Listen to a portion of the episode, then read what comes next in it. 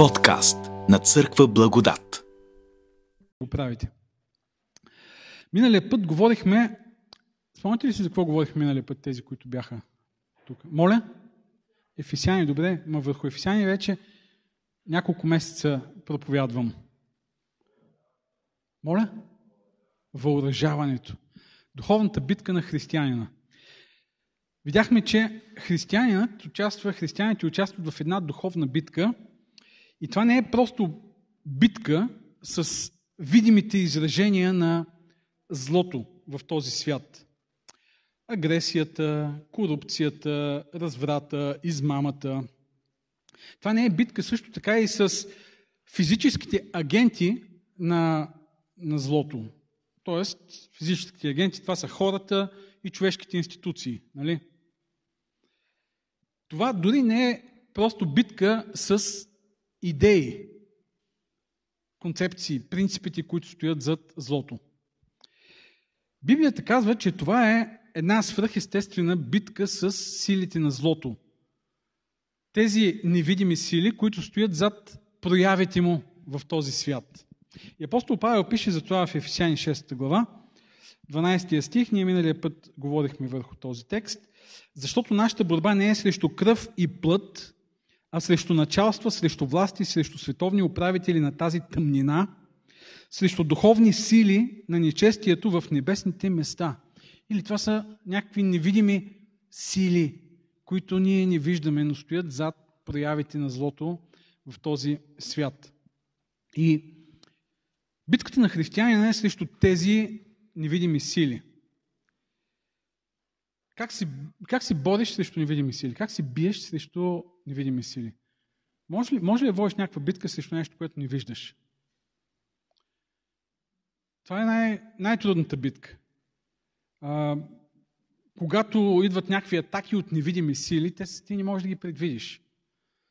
Гледах преди няколко месеца, може би, един филм 2020 година, uh, Invisible Man ли беше, подлъгах си по високия му рейтинг в uh, базата, с филм, иначе за мен специално беше Боза филма. Но там а, имаше един човек, който владее някакви високо, високи технологии и направил си костюм, който го прави невидим и преследваше една жена, фактически.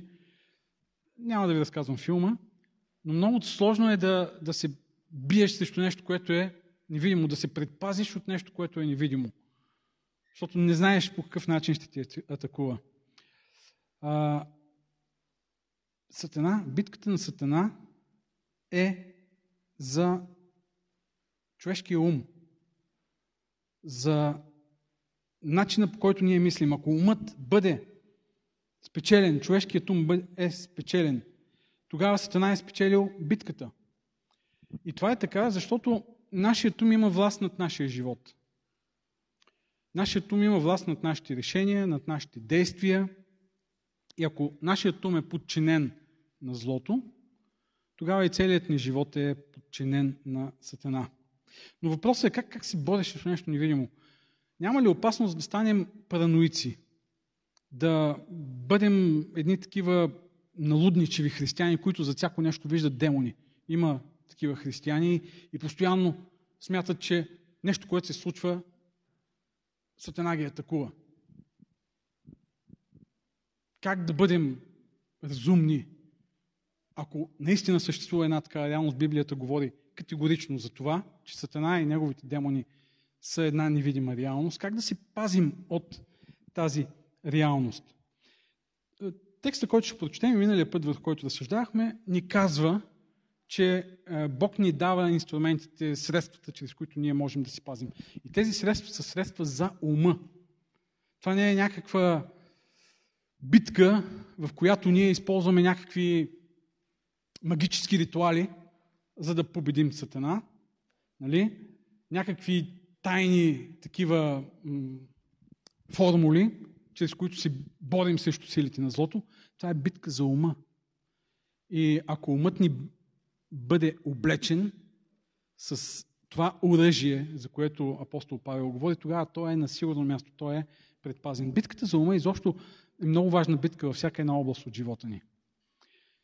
През последните години невронауките и невроучените са много, много важни за, за всяка една област. Политиката. Как гласуват хората? Как хората избират да гласуват за някого? И тук учат, тук цели лаборатории изучават поведението на ума, какво решава, кога решава, как решава. За продажбите пък да ни говорим. Отново, цяла наука е как купува ума и как да го накараме да реши, че има нужда от това. Може да няма нужда, обаче как да накараме ума да реши, че има нужда от това и да си го купи. Или в бизнеса, как да накараме ума на нашите служители да бъде ангажиран с тази компания, да бъде ангажиран с работния процес, да бъде по-ефективен в това, което прави. Това е което прави и Сатана. Как да накараме човешкия ум да не обича Бог, а да обича, а да приеме тези оферти, които Сатана предлага. Това, тук е въпрос на идеи, на концепции, чрез които а, Сатана се опитва да отклони човека от мисленето за Бога, от вярата в Бога, от живота според християнските принципи и да започне да харесва нещо друго, различно от това. Какво може да ни помогне за да се предпазим от неговите атаки? Облечете се в Божието всеоръжие, казва Павел в 11 стих на 6 глава на Ефесяни, за да може да устоите срещу хитростите на дявола. 13 стих също. Затова вземете Божието всеоръжие, за да може да противостоите в злия ден.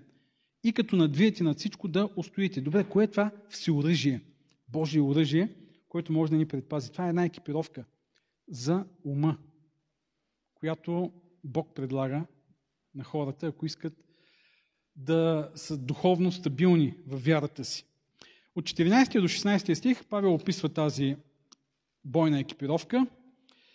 Ефесяни 6 глава от 14 до 16 стих. Ние ще спрем само на първите два стиха, но нека да ги прочетем сега. И така, стойте препасани с истината през кръста си и облечени в правдата за бронен нагръдник. И с краката си обути в готовност чрез благовестието на мира. А освен всичко това, вземете вярата за щит, с който можете да угасите всички огнени стрели на нечестивия. Вземете също за шлем спасението и меча на духа, който е Божието Слово. Ето тук в тези няколко думи Павел казва как можем да се предпазим от хитростите на дявола, от атаките на дявола.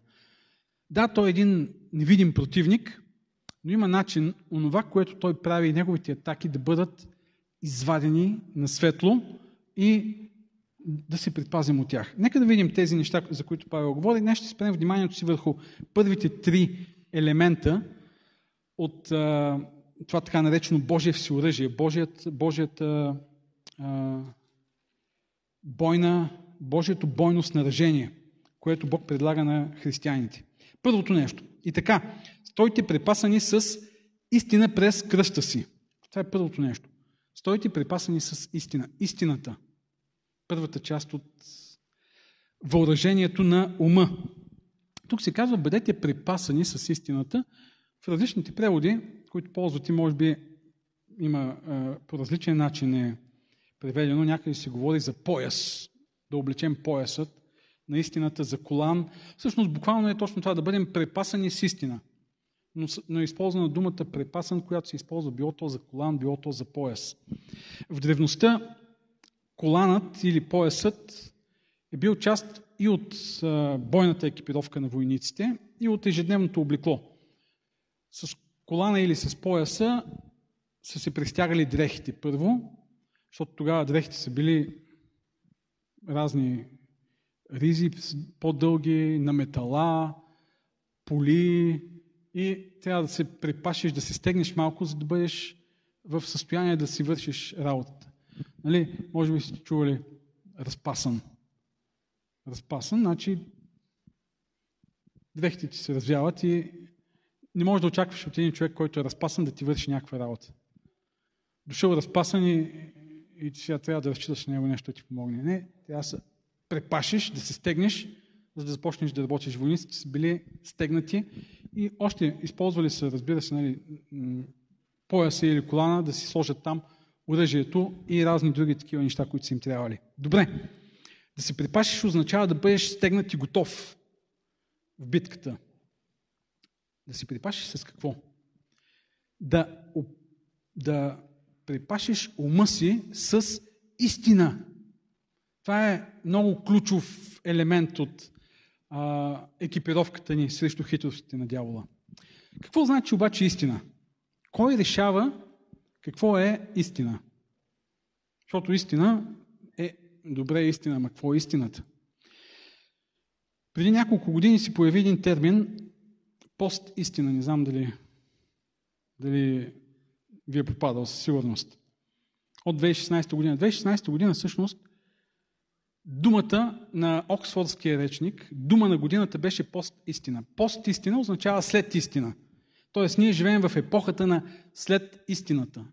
Една епоха, в която вече истината е всичко друго, но не е и нещо сигурно, стабилно. Пост-истина буквално означава това, това понятие, нали, след истина, епохата на след истината, означава, че всеки човек решава каква е истината, независимо от това какви са фактите. Появих се, и, и между другото, това понятие се появи и стана популярно след изборите за президент в САЩ и след референдума, референдума за Брекзит в Лондон. А, идеята зад него е няма значение какви са фактите, важно е ти какво чувстваш, важно е ти какво избираш, важно е в какво ти избираш да вярваш. Тоест, не какво е истина, а какво е иска ми се. Иска ми се или истината? Ти избираш, иска ти си нещо да бъде и за тебе това е истина. Няма значение какво е истината.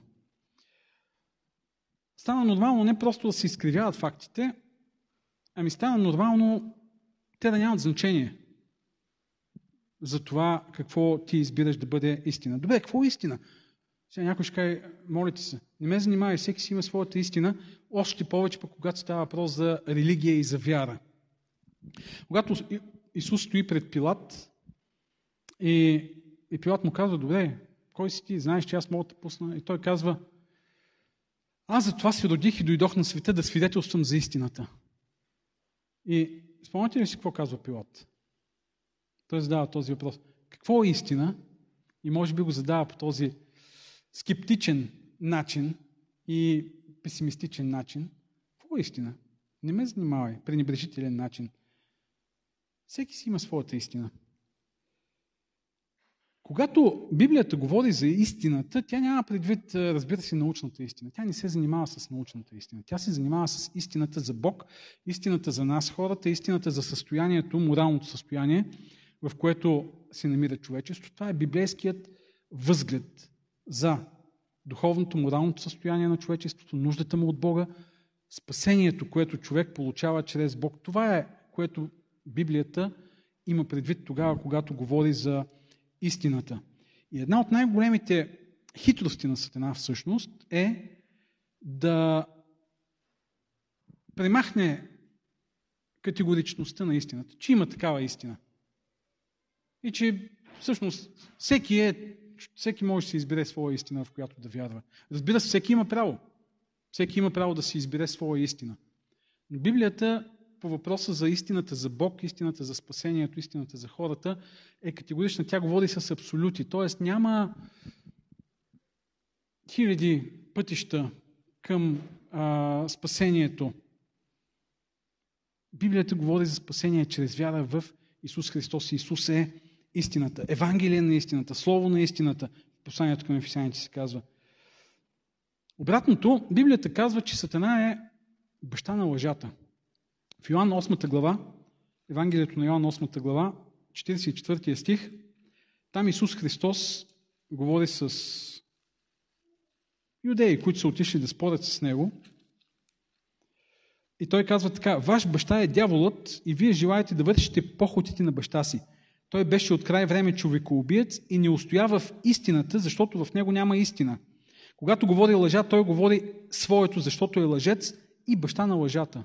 Сатана е лъжец и баща на лъжата и вие сте, той казва, вие сте негови. Че да, защото т.е. вие сте духовно и интелектуално продукт на лъжата. Защото сте избрали да вярвате в лъжата. Много силни думи, много директни, брутални думи. Има нещо друго интересно тук обаче, което в този разговор на Исус с юдеите виждаме. Вижте 43 стих на Йоан 8 глава. Защо не разбирате онова, което говоря? Защото не можете да слушате моето учение. Защо не разбирате? Не може да слушате. Има една съпротива срещу това, което Исус говори. Вижте 45-я. А, понеже аз говоря истината, вие не ми вярвате. Преди това той казва, вие слушате лъжа. Вие сте избрали да, да слушате лъжите на, на Сатана. И това води до една деформация в мисленето. Когато човек обича лъжата, слуша лъжата, живее според лъжата, него му става трудно да слуша истината. Той спира да разбира истината. Той казва, защо не разбирате това, което ви говоря? Ами, защо не можете да, чуете, да слушате моето учение? Защото аз ви говоря истината, пък вие не, не искате да слушате истината. Лъжата е привлекателна, тя е заслепяваща, но тя също уврежда мисленето. Когато свикнем да се храним с лъжа, ние предпочитаме лъжа. Когато свикнем да се храним с фейк нюс, с фалшиви новини, тогава те ни стават много, много интересни, много вълнуващи. И тогава фактите ни не интересуват. Търсим фалшивите новини, търсим лъжата, защото умът свиква.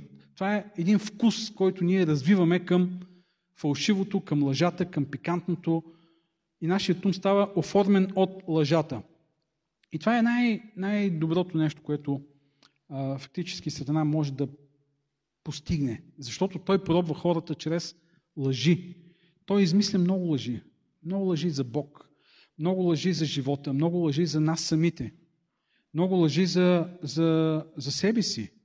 Много лъжи за любовта, много лъжи за бизнеса, много лъжи за щастието, много лъжи за парите и така нататък. И тогава, когато ние вярваме в тези лъжи, тогава той ни поробва. Сатана няма власт, никаква власт извън нашата вяра в неговите лъжи. Тогава, когато вярваме в лъжите му, той има власт. В момента, в който спрем да вярваме на лъжите му, той вече няма никаква власт. Между другото, скоро тази седмица, като си разсъждава върху този текст, се върнах да прочета някои неща от Морган Скот Пек, Хора на лъжата, една книга има. Той има няколко книги на български, един много известен американски психиатър, автор на книги. В Хора на лъжата той пише точно това. Той пише Сатана притежава власт. Между другото, това не е религиозна книга, но той говори, той, той говори там, прави един много дълбок анализ на психологията на злото. И тъй като се сблъсква с свръхестествени неща, които той не може да обясни по друг начин, освен чрез силите на злото на Сатана, невидимите сили на Сатана, той описва различни случаи в тази книга, на, като психиатър се сблъсква с обсебени хора и казва, това не е нищо друго, освен някаква свръхестествена сила на Сатана. Но това, което той установява в анализите си, психологическите анализи на тези случаи и личности е, че само до тогава, докато тези личности вярват в лъжите на Сатана, само до тогава той има власт над тях. В момента, в който спрат да вярват в лъжите му, той вече няма никаква власт над тях. В момента, в който се разобличи лъжата на страха, лъжата на омразата, лъжата на очността, лъжата на похота, лъжата на арогантността, лъжата на егоцентризма, тези неща вече спират да имат власт над нашия живот. Ето защо битката за ума е битката за истината. Битката за ума е ума да се освободи от лъжите. И когато се освободи от лъжите, той става свободен. Исус казва, ще познаете истината и истината ще ви направи свободни. Невероятна свобода е да, да, да се освободиш от различни лъжи в живота си. Лъжи за себе си, наистина, лъжи за любовта, лъжи за това достоен ли си, не си ли, а, способен ли си, не си ли, а, лош ли си, не си ли и така нататък. Такива лъжи, които, които ни поробват. Лъжи, които ни карат да, да, да губим вярата си, да губим вярата си в Бога. Лъжи, които ни отделят от любовта на Бога. Има огромна разлика между истината. И искаме си. В... По отношение на, на нещата, които се отнасят за Бог, ние трябва да имаме някакъв силен критерий за истина и това е Божието Слово, това е Исус Христос. Това е Евангелието на истината. Да си припасвам с истината означава това. Да търсиш истината, да се храниш с истината, да вярваш в истината. Но може да означава и още нещо. Ти самият да си истински, а не фалшив, не престорен. Тоест, ти да говориш истината. Не само да мислиш истината, да вярваш истината, да търсиш истината, да говориш истината. Да си облечен с истина, това засяга нашата идентичност също. Това е много дълбока метафора. Дрехите, видяхме в посланието на Павел, да събличеш стария човек и да обличеш новия човек, се отнасят до нашата идентичност. Ние да бъдем истински личности, а не да се прикриваме. Да си истински не е много безопасно. Защото когато си истински, ти си уязвим. И другите може да не те харесат, че си истински. Когато говориш истината, може другите да не те харесат. Може да си навлечеш неприятности. Но това е най-сигурната и безопасна позиция. Да си в истината, да си истински. Така че, нека да се тестваме всеки ден. Обичаме ли истината? От най-баналните неща, ако започнем, четем нещо, истина ли е? Или просто, абе, искаме си да е истина. Ама дали е истина, сега няма да го проверявам. Нещата, в които вярваме, житейски принципи, да ги тестваме, да ги пробваме, духовните истини, нещата, които вярваме за Бог, нещата, които вярваме за нашето духовно израстване, духовния ни живот, истина ли са или не. И още, ние истински ли сме или сме престорени, фалшиви. Това можем да го усетим веднага, защото има едно, един огромен дискомфорт тогава, когато не сме истински. Тогава, когато сме истински, ние се освобождаваме от този дискомфорт. Може да е по-неприятно, за да, защото ще се наложи да влезем в някакъв конфликт, може би понякога с хората, които са около нас. Но да си истински не означава да си груб, да говориш истината не означава да си арогантен. Може да си истински, да си мил, да си любезен, може да си автентичен, без да нараняваш другите. Но това е много важно, да сме облечени в истината. Това е първото важно нещо от нашето въоръжаване. Въоръжаването на нашия ум. Той ще бъде екипиран добре, ако е екипиран с истината. Второто нещо. Същия този стих, 14, и така стойте припасани с истината през кръста си и облечени в правдата за бронен нагръдник. Правдата за бронен нагръдник. Кое е това, коя е тази част от екипировката? Бронен нагръдник. Какво представлява? Това е в древността от метал или от някакви, някаква твърда кожа, може би, нали, не знам какво. Тук отпред имало една част от а, снаряжението, която е пазила важните органи. Сърцето, дроба, белия дроб, разбира се, стомаха и всички органи, които са вътре, да бъдат предпазени от стрели, от копия, от мечове. Това е много важно. Днес какво се използва? Моля? Бронежилетка. Нали? Полицаите, които са в така, бойно снаряжение, ползват бронежилетки. А, много драматичен момент във филмите е тогава, когато в най-решителната битка главният герой е прострелен точно в сърцето и пада, убит на земята. И неговите а, съюзници или любимата или любимия, за тях това е края. Приключило е всичко вече. Край. Те са отчаяни. Виждат го той на земята, лежи мъртъв. И в следващата сцена само дават как главният герой започва да мърда, отърсва куршума от ризата, от бронежилетката, изправя се и той е жив. Публиката е спокойна. Има кой да продължи филма, защото има още половин час до края. Как ще продължи този филм без главния герой? Страшна работа.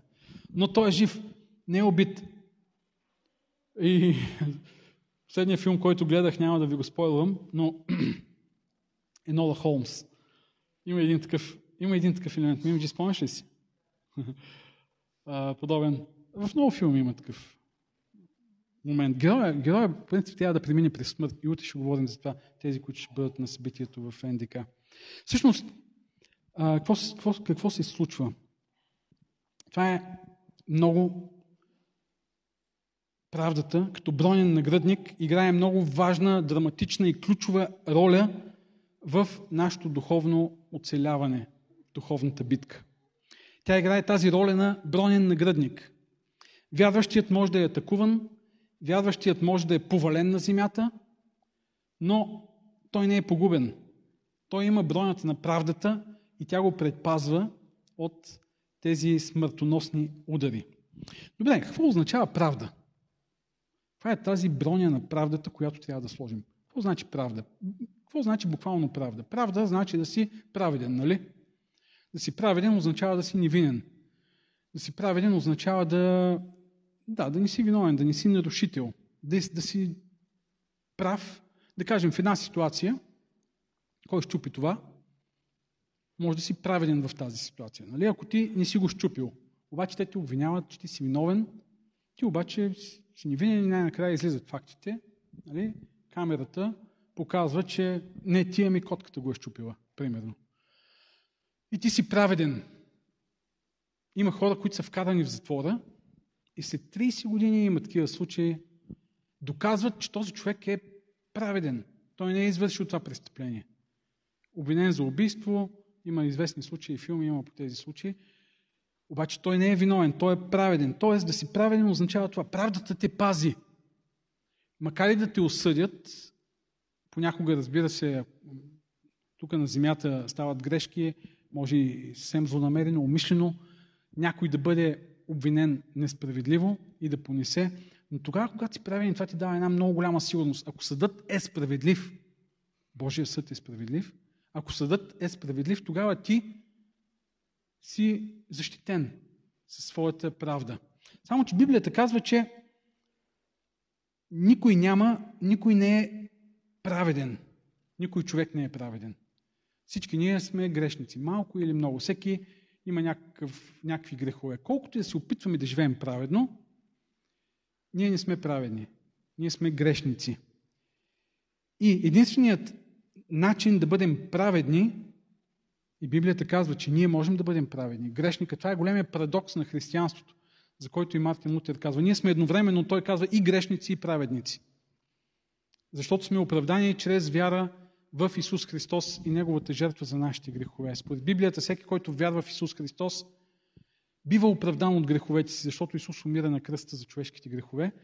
И Неговата правда, апостол Павел казва, праведният умря за нас грешните, за да може ние да бъдем оправдани. Неговата правда става наша правда. И тази правда е този бронен нагръдник, тази бронежилетка, която ние можем да използваме в духовната битка, за да можем да оцелеем. И вижте какво се случва. Ние се опитваме да живеем праведно. За да бъдем невинни, за да стоим стабилно в нашия духовен живот. Само, че допускаме грях. Извършваме грях. И какво става?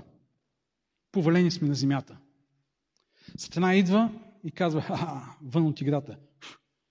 Прибира си оръжието и си тръгва. И в следващия момент, ние както лежим мъртви на земята, започваме да мърдаме, оттърсваме куршума от бронежилетката, изправяме се, съвземаме си очока и продължаваме духовната битка. Защото сме облечени в правдата. Забронен нагръдник.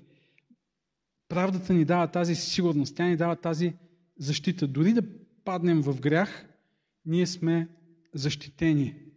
И това е което ни дава сигурност. Павел казва, вземете правдата за броя наградник, тогава няма как да бъдете поразени.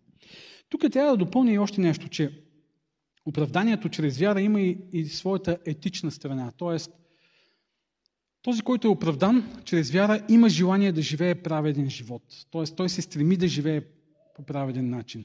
И това му дава някаква сигурност също. Павел пише в предишните четвърта глава, 26 стих. Вижте, много интересно тук. Той казва, че грехът допуска сатана в живота ни. Грехът е една пролука, за да влезе сатана в живота ни и за да ни атакува. Гневете се, 4 глава, 26 стих. Гневете се, но без да се грешавате. Слънцето да ни залезе в разгневяването ви. Нито давайте място на дявола. Ето, това е начинът по който ние можем да отворим място, врата за дявола тогава, когато изберем да живеем в грях. Носим ли този бронен нагръдник на правдата? Какво се случва тогава, когато допуснем грях в живота си? Излизаме ли извън играта или имаме този бронен нагръдник, може да изповядаме греха си, да получим прошка и да продължим напред, да живеем с тази правда, която Бог ни е дал. И третият елемент от това въоръжаване, вижте какво казва апостол Павел, третият за днес, следващия път ще продължим с останалите, 15 стих, и с краката си обути с готовност чрез благовестието на мира. Другото нещо, което е важно в екипировката, за която той говори тук, са обувките. Обувките са много важна част от всяка една екипировка. Аз като намеря хубави обувки, ги нося без да спра. Просто а, мога да ги нося няколко години, докато се скъсат. Само тях. Миналата година ходех да си направя едно проучване, какви маратонки ще ми трябват, за да започна да бягам. Бях решил да започна да бягам на дълги разстояния. И отидах в ранинг зона. Зон. Тя е на зад НДК, там има един търговски център, градинката. Един от двата магазина специализирани за такива спортни обувки за бягане. И там ми направиха една диагностика. Качих се на една лента за бягане, бягах малко, снимах отзад и след това ми показаха ето как си поставям краката, значи трябва да бъдат такива и такива подметки. Мерих 10 чифта и най-накрая спрях на едни страхотни маратонки, които бяха точно за мен, за да мога да бягам на дълги разстояния. Защото, когато бягаш на дълги разстояния, е много важно как точно стъпалото ти ще понася удара на земята и всичко останало. Е, аз все още не бягам на дълги разстояния, но това е друга тема, но пък затова, си, затова пък си ги нося и са ми много удобни. В казармата, в армията, започнах да нося кубинки и от тогава толкова се влюбих в кубинките, че и като излязах от казармата, продължавах да си купувам. И още вкъщи имам поне два чифта кубинки. Едните са много специализирани от, от на лиците, на, нали, от бойните самолети. Кубинки тях съм ги носил години наред по планината, нищо им няма, все още са здрави и още. Защото те са направени така, че твърда здрава подметка, независимо от това дали стъпваш върху камъни или, върху, или през вода минаваш, да са здрави. В армията, по времето на Павел, обувките са били важни. Рим, римските войници са носили едни по-високи такива боти, за разлика от обикновените сандали и други обувки, които са били пригодени, за да могат да изминават дълги разстояния. Защото в една битка, ако не си добре обут, ти си уязвим. И тук Павел казва с какво да бъдем обути. С готовност чрез благовестието на мира. Готовност чрез благовестието на мира. Хм. Сега, това разбира се не е оръжие, за което Павел говори, но е част от екипировката. Как да влизаме в духовната битка. Всичко е метафора, разбира се, тук. Това е една, една голяма метафора. И не винаги трябва да търсим така пълното съответствие. Обувки, какво означава това. Но това означава да бъдем готови да споделяме Евангелието на мира. Това буквално означава. В духовната битка ние сме защитени, ние, ние, ние може да бъдем победители в тази духовна битка срещу злото, тогава, когато имаме готовност да споделяме Евангелието или спасение, вярата, спасението чрез Исус Христос. Когато преди няколко години така четяхме заедно и проповядвах върху книгата Деяния на апостолите, знаете ли какво много силно ме впечатляваше? И имам една проповед така озаглавена, мисля, че Евангелието печели нови територии или нещо такова беше. Това, което ме впечатлява в книгата Деяния на апостолите е как, когато отиде някъде веста за спасение чрез вяра в Исус, Евангелието, християнството, започва тотално да променя обществото. Като един квас, и не случайно Исус говори за Евангелието като за квас. Квас, който попада и започва да се разпространява. Ценностите на християнството. Семейни ценности, общностни ценности, работни ценности, бизнес ценности, честност, почтенност. И обществото започва да, да, да, да се променя. Евангелието попада някъде и започва да освобождава обществото от суеверие, от страхове. В Ефес, например, носят всички книги за магии, окултни истории там, разни такива суеверия, натрупват ги на един голям куп и започват да ги горят. И то във време, в което християнството е нелегално. Тоест, това не е някаква държавна заповед да бъдат изгорени. Не, хората доброволно си казват, живели сме в тези а, измислици, в тези страхове, сега искаме да се освободим от тях. Където отиде християнството, то започва да променя обществото. Създава общности, които се подкрепят. Създава общности, които обичат, дори враговете си. Общности, които изграждат семейни ценности, казахме. Добродетели. И това е най-силното оръжие срещу Сатана. Няма нищо друго, което разрушава властта на тъмнината, както идеите на Евангелието. И няма как да, да се борим срещу злото, ако не засяваме тези ценности, принципи на Евангелието в света, в който живеем. Примерно на работното място. Да работя според тези ценности. Аз не мога да ги наложа на хората, които са около мен, но да бъда такъв. И това малко или много влияе в семейството си, в сред приятелите. Това е което променя нещата и обесилва злото. Нищо друго не може да обесили стена толкова, колкото споделянето на добрата новина. И тук интересно е, че парадоксалното е, че ние сме във война. Но какво носим? Забележете как е наречено Евангелието. Моля? Благовестие на мира. Ти си във война, обаче носиш мир. И добре, отиваш с мир, само че срещу тебе има оръжие, срещу тебе има агресия. Как можеш да устоиш срещу, този, срещу тази агресия? Това е много важно обаче за нас, християните. Ние носим мир. Ние не носим връжда. И аз не мога да разбера християни, които заплашително носят Евангелието на мира. Аз ти нося тук Евангелието на мира, повярвай, иначе ще годиш в пъкъла. Или всякакви обиди на всякаква основа. На верска, на културна, на, на сексуална и така нататък. Християни.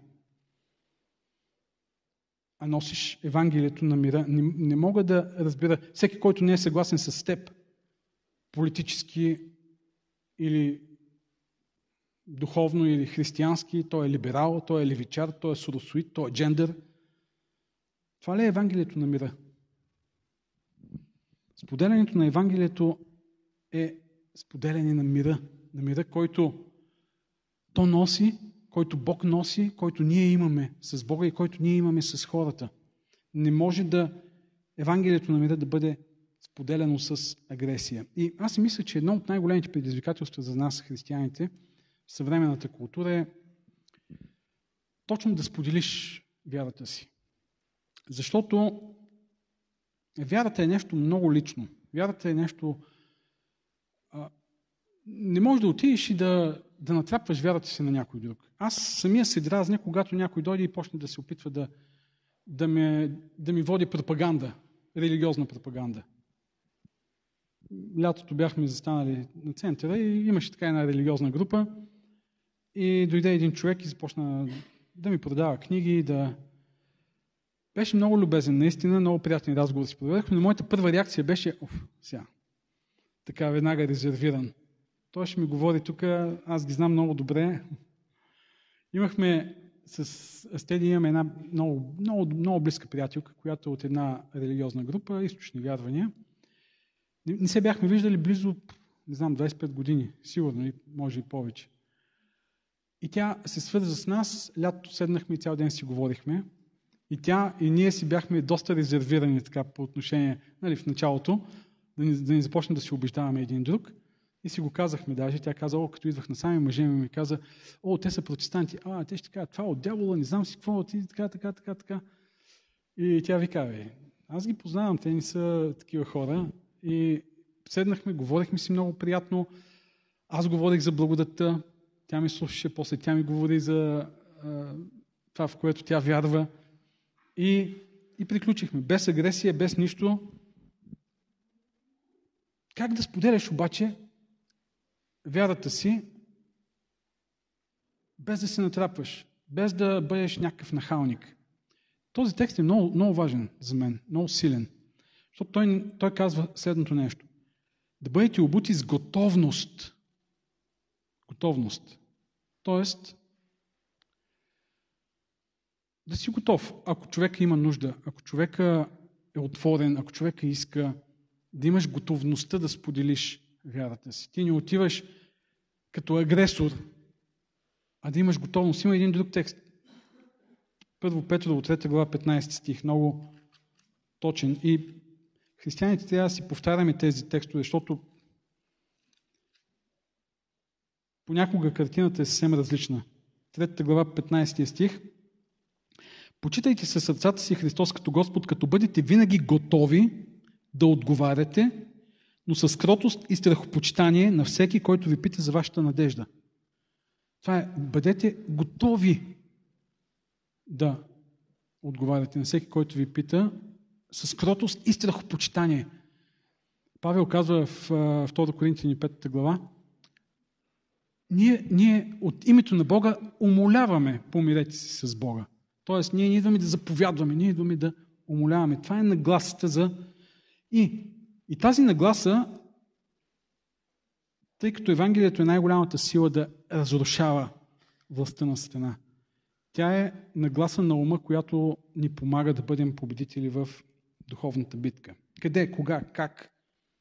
Мога да споделя този мир, идващ от Евангелието. Има ли хора, които имат нужда от този мир с Бога? Има ли хора, които имат нужда от този мир със себе си? Или мир с другите? Оправдание чрез Бога имаме мир. Оправдание чрез вяра имаме мир с Бога, казва. Това е най-дълбокия мир, който човек може да получи. Да се помири с Твореца си. Да получи мир в живота си. И тогава има и мир със себе си, има една хармония със себе си. Тогава има един мир с света около себе си, с другите. Когато този мир влезе в сърцата на хората, тогава властта на Сатана в този свят намалява. И това е, това е тук парадоксалното казах, в една жестока битка, духовна битка за човешки съдби, за човешки живот, християните печелят тази битка, като носят мир, а не като участват агресивно в, в нея.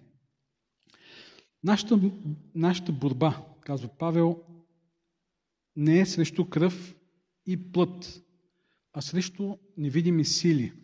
Битката е неравностойна. Битката е неравностойна, но ние не сме обречени на поражение. Има един единствен начин да устоим. И то е нашият ум. Нашият ум да бъде въоръжен. Нашият ум да бъде въоръжен с истина. Тоест, истината да бъде гравирана в ума. Вижте тази а, картинка тук с Деси, като обсъждахме заглавието и картинката, тя намери тази картинка и му питаше за нея или за още няколко. Много я харесах и тя реши, че ще бъде нея, защото вижте, това е един мозък и има една рибка, нали, очевидно, която е символ на християнството, която е просмукана в невроните и невронните връзки. Това е символа. Тоест, християнските ценности да бъдат просмукани в нашият ум. Нашият ум да се оформи от истината, от правдата, от принципите на Евангелието. Тогава може да бъдеш защитен. Няма да имаш нужда от а, чесън, там не знам какви неща използват хората за да гонят дявола и, и други такива магии или някакви други специални начини да се бориш срещу дявола, да го гониш, да го заклеймяваш, да го проклинаш. Не, ума трябва да бъде облечен с тези ценности и тогава той ще бъде на сигурно място. Това е един избор, който трябва да правим всеки ден. Избор между лъжата и истината. Избор между нашата правда, човешка правда и божествената. Или пък избор между грехът и Божията правда. Избор между готовността да занесем Евангелието на мира или пък пълната небрежност, нехайство. Или избор между това да занесем Евангелието на мира или да споделем всяко друго измислено Евангелие, агресивно Евангелие. И само тогава ще можем да бъдем силни в тази битка. Павел казва, нека да прочетем пак този стих, 13 на 6 глава. Вземете Божието си оръжие, за да може да противостоите в злия ден и като надвиете на всичко да устоите. Амин.